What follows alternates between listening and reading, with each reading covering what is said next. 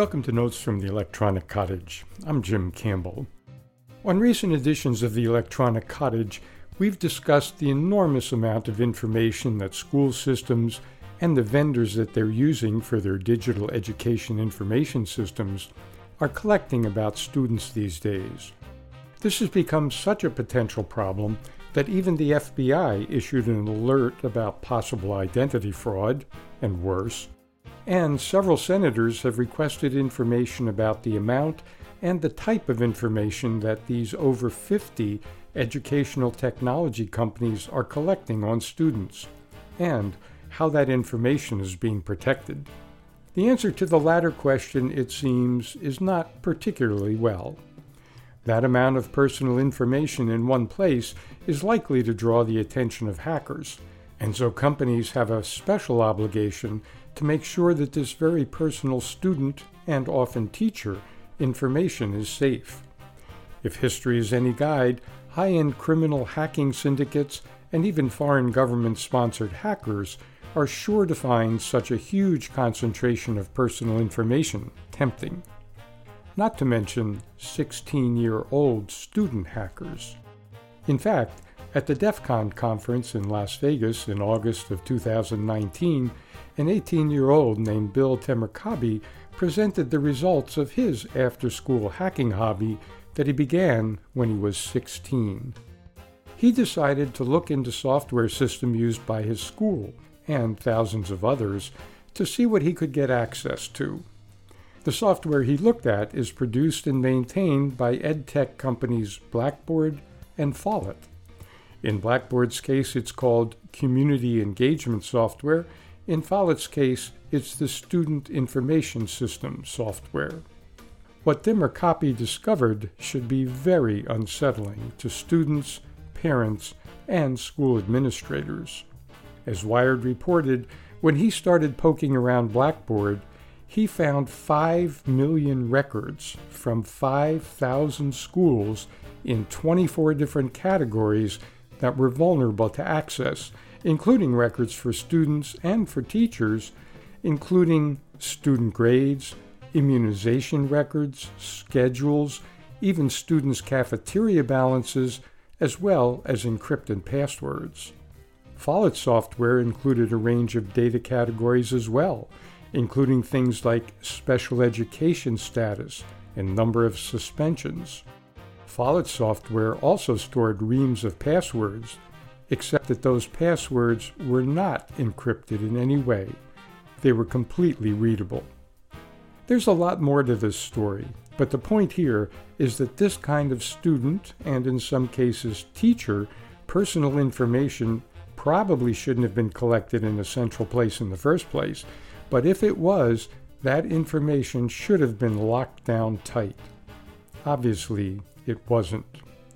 As Demirkapi put it, quote, the access I had was pretty much anything the school had.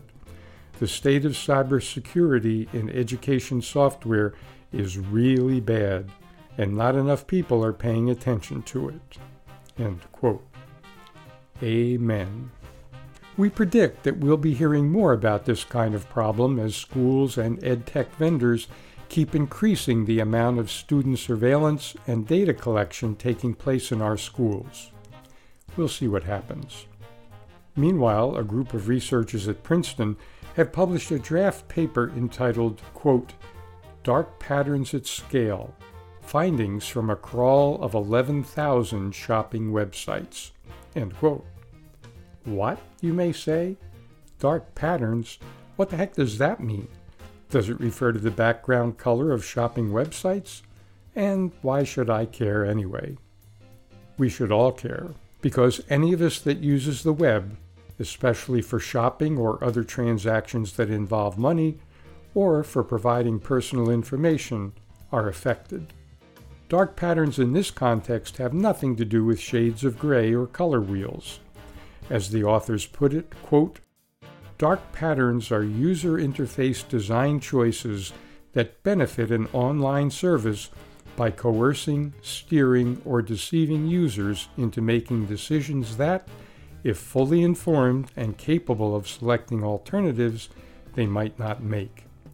Such interface design is an increasingly common occurrence on digital platforms, including social media and shopping websites, mobile apps, and video games. At best, dark patterns annoy and frustrate users. At worst, dark patterns can mislead and deceive users, for example, by causing financial loss, tricking users into giving up vast amounts of personal data, or inducing compulsive and addictive behavior in adults and children. End quote. And although we don't quote them here, this paragraph includes references to 13 other studies already done on different aspects of what the authors are talking about. The authors go on to explain that, quote, while prior work has provided a starting point for describing the types of dark patterns, there is no large scale evidence documenting the prevalence of dark patterns, or a systematic and descriptive investigation of how the various types of dark patterns harm users. So, the authors designed tools that allowed them to analyze 53,000 pages on the 11,000 most popular shopping sites on the web their tools simulated user interactions with these web pages. They discovered 1,841 dark pattern instances, together representing 15 types and 7 categories of dark patterns on those web pages. And guess what? We who shop for items on the web are probably interacting with some of those dark patterns, which are trying to, quote, benefit an online service by coercing, steering, or deceiving users into making decisions that, if fully informed and capable of selecting alternatives, they might not make. In other words, as Shoshana Zuboff puts in her book, The Age of Surveillance Capitalism, we are being, quote, herded by very clever designs, use of partial information, misinformation, and even psychological manipulation to purchase items we might not otherwise purchase at prices we might not otherwise pay, and or to provide personal information we might not otherwise offer on the web. This is a huge issue, one that potentially affects anyone who makes a purchase or fills in a form with personal information on the web, and it's one that we don't hear a lot about. We'll try to help remedy that lack of attention to the uses of dark patterns on the web as best we can, right here on future editions of Notes from the Electronic Cottage.